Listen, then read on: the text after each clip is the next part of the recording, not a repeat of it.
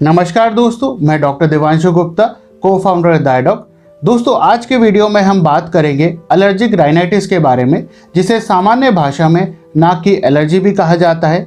जानेंगे कि यह क्या होता है ये क्यों होता है, इसके क्या सिम्टम लक्षण आते हैं, और विस्तार से बात करेंगे कि कौन से सिम्टम और लक्षण आने पर आपको तुरंत डॉक्टर से संपर्क करना चाहिए। तो चलिए शुरू करते हैं आज की वीडियो। दोस्तों, सबसे पहले जानते हैं एलर्जिक राइनाइटिस होता क्या है। एलर्जिक राइनाइटिस नाक के अंदर की लेयर जिसे म्यूकस मेम्ब्रेन भी कहते हैं, उसका इन्फ्लेमेशन या सूजन है, जो किसी एलर्जन जैसे कि डस्ट मोल्ड पोल्यूशन स्मोक के कांटेक्ट में आने की वजह से होता है। दोस्तों, अब जानते हैं कि एलर्जिक राइनाइटिस क्यों होता है।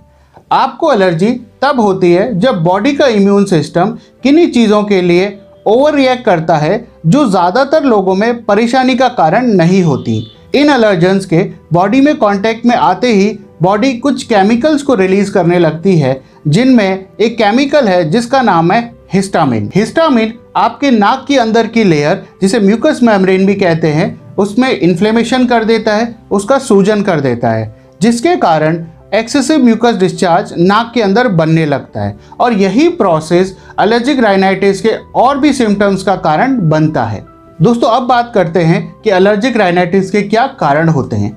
जैसा कि मैंने आपको बताया एलर्जिक राइनाइटिस बॉडी के इम्यून सिस्टम का एलर्जन के अगेंस्ट ओवर रिएक्शन होता है। ये एलर्जेंस छोटे छोटे टाइनी पार्टिकल्स होते हैं, जो एयरबॉर्न होते हैं और जब आप ब्रीथ करते हैं, तब आपकी सांस के माध्यम से आपके शरीर में प्रवेश करते हैं। प्रवेश करने के बाद ये एलर्जेंस आपके बॉडी के इम्यून सिस्टम को ट्रिगर कर देते हैं और सिम्टम्स प्रोड्यूस करने लगते हैं। कई तरह के एलर्जेंस एलर्जिक राइनाइटिस का कारण बनते हैं। उनमें पहला है हाउस डस्ट माइट्स ये house dust mites tiny insects होते हैं, जो हमारी स्किन के डेड फ्लैक्स पे फ़ीड करते हैं। उसके अलावा यह हमारे कारपेट्स फर्नीचर्स लिनन्स बेड्स उस पर भी मिलते हैं। एलर्जिक राइनाइटिस इन टाइनी इंसेक्ट्स के फीसिस में जो केमिकल होता है, उसकी वजह से होता है। दूसरा है पोलन्स और स्पोर्स पोलन्स पेड़ और घास से आते हैं। जब एलर्जिक राइनाइटिस पोलन्स के कारण होती है तो उस कंडीशन को हम हे फीवर भी कहते हैं। और स्पोर्ट्स का प्रोडक्शन फंगाई द्वारा होते हैं, यह भी एलर्जिक राइनाइटिस का कारण बनते हैं। दोस्तों, अगला है एनिमल्स ज़्यादातर लोगों में डॉग्स और कैट के अगेंस्ट एलर्जिक राइनाइटिस देखी जाती है। हालाँकि कुछ लोगों में हॉर्सेस कैटल्स रैबिट्स और रोडेंट्स के अगेंस्ट भी एलर्जिक राइनाइटिस देखी गई है। यह देखा गया है कि एलर्जिक राइनाइटिस इन एनिमल्स के फर की वजह से नहीं होती है, बल्कि इन एनिमल्स के डेड स्किन फ्लैक्स और यूरिन और सलाइवा में जो केमिकल्स होते हैं, उसकी वजह से होती है। इसके अलावा latex wood dust flour dust smoke pollution ये सारे भी एलर्जिक राइनाइटिस के लिए बहुत प्रोमिनेंट एलर्जेंस का काम करते हैं। दोस्तों, अब यह सवाल हमारे दिमाग में आता है कि कुछ लोग एलर्जेंस के लिए ओवर सेंसिटिव होते हैं और कुछ नहीं। हालाँकि इस सवाल का जवाब अभी तक मेडिकल साइंस में पूरी तरीके से नहीं मिल पाया है। परंतु ये देखा गया है कि अगर आपकी फैमिली में एलर्जिक की हिस्ट्री है तो आपको एलर्जिक राइनाइटिस होने की संभावना कहीं ज़्यादा है। इस कंडीशंस को मेडिकली अटॉपी या अटॉपिक कहा जाता है। तो अगर आपको अटॉपी है तो आपको एलर्जिक राइनाइटिस होने के चांसेस औरों से कहीं ज़्यादा होंगे। इसके अलावा एलर्जी को डेवलप होने के लिए एनवायरमेंटल फैक्टर्स के रोल को भी देखा गया है। ऐसा देखा गया है कि अगर यंग एज में किसी बच्चे का एक्सपोजर लॉन्ग टर्म के लिए स्मोक या डस्ट माइट से हो जाए तो लेटर ऑन उस बच्चे में एलर्जी डेवलप होने के चांसेस कहीं ज़्यादा होते हैं। दोस्तों, अब बात करते हैं एलर्जिक राइनाइटिस के सिम्टम्स और लक्षणों के बारे में। एलर्जिक राइनाइटिस के कुछ सिम्टम्स कोल्ड यानी सर्दी जुकाम जैसे भी होने लगते हैं। जैसे कि गले में खराश होना, जिसे सोर थ्रॉट भी कहते हैं। लगातार छीके आना, नाक बहना, नाक का बंद हो जाना, आवाज़ का भारी हो जाना, कर्कश हो जाना, कफ होना, आपकी आईज माउथ और स्किन में खुजली चलना या इचिंग होना।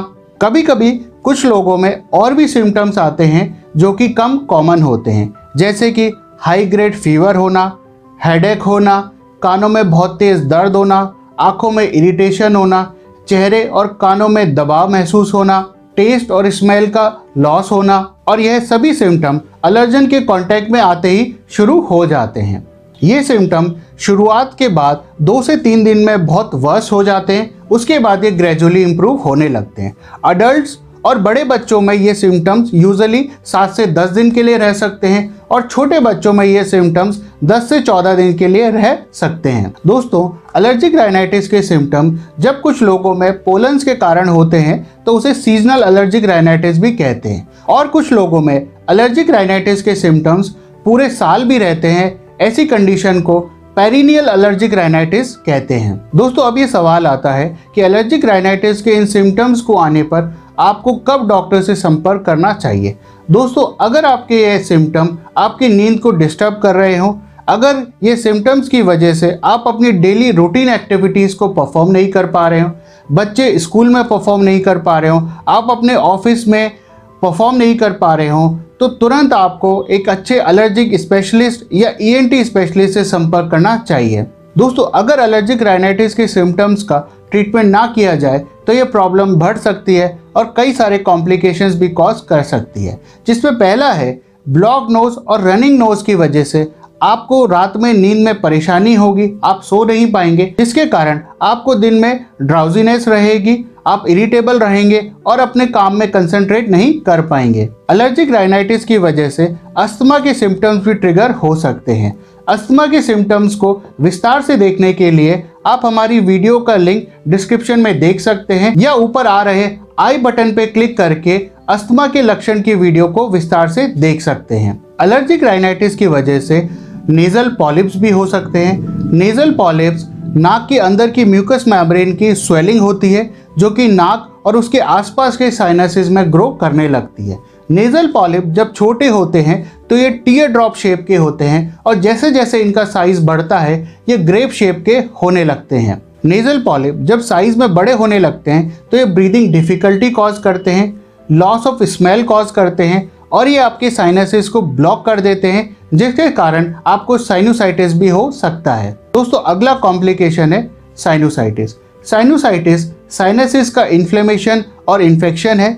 साइनसिस नेचुरली म्यूकस का प्रोडक्शन करते हैं और ये म्यूकस नोज़ में ड्रेन करता है। पर राइनाइटिस की वजह से ये ड्रेनेज चैनल ब्लॉक हो जाते हैं और वे म्यूकस साइनसिस में इकट्ठा होने लगता है और साइनोसाइटिस का कारण बनता है। और उसके बाद मरीज़ को साइनोसाइटिस के सिम्टम्स आने लगते हैं, जैसे कि स्नोरिंग खर्राटे आना ब्रीदिंग डिफिकल्टी होना लॉस ऑफ़ स्मेल होना और ऑब्स्ट्रक्टिव स्लीप एपनिया हो जाना। दोस्तों, अगला कॉम्प्लिकेशन है मिडिल ईयर इन्फेक्शन राइनाइटिस की वजह से स्टैकियन ट्यूब का इन्फेक्शन हो जाता है, इन्फ्लेमेशन हो जाता है। स्टैकियन ट्यूब मिडिल ईयर को नोज़ से कनेक्ट करती है और मिडिल ईयर का जो फ्लूड है, वो स्टैकियन ट्यूब की मदद से नोज़ में ड्रेन करता है। एलर्जिक राइनाइटिस की वजह से स्टैकियन ट्यूब का सूजन आ जाने से यह ब्लॉक हो जाती है और मिडिल ईयर में वह फ्लूड बिल्डअप होने लगता है और मिडिल ईयर इन्फेक्शन का कारण बनता है।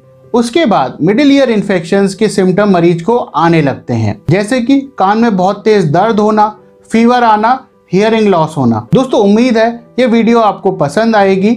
अगली वीडियो में बात करेंगे कि एलर्जिक राइनाइटिस को कैसे डायग्नोस किया जाता है एलर्जिक राइनाइटिस का क्या ट्रीटमेंट होता है और कैसे हम एलर्जिक राइनाइटिस को प्रिवेंट कर सकते हैं। स्वस्थ रहें, सुरक्षित रहें। धन्यवाद।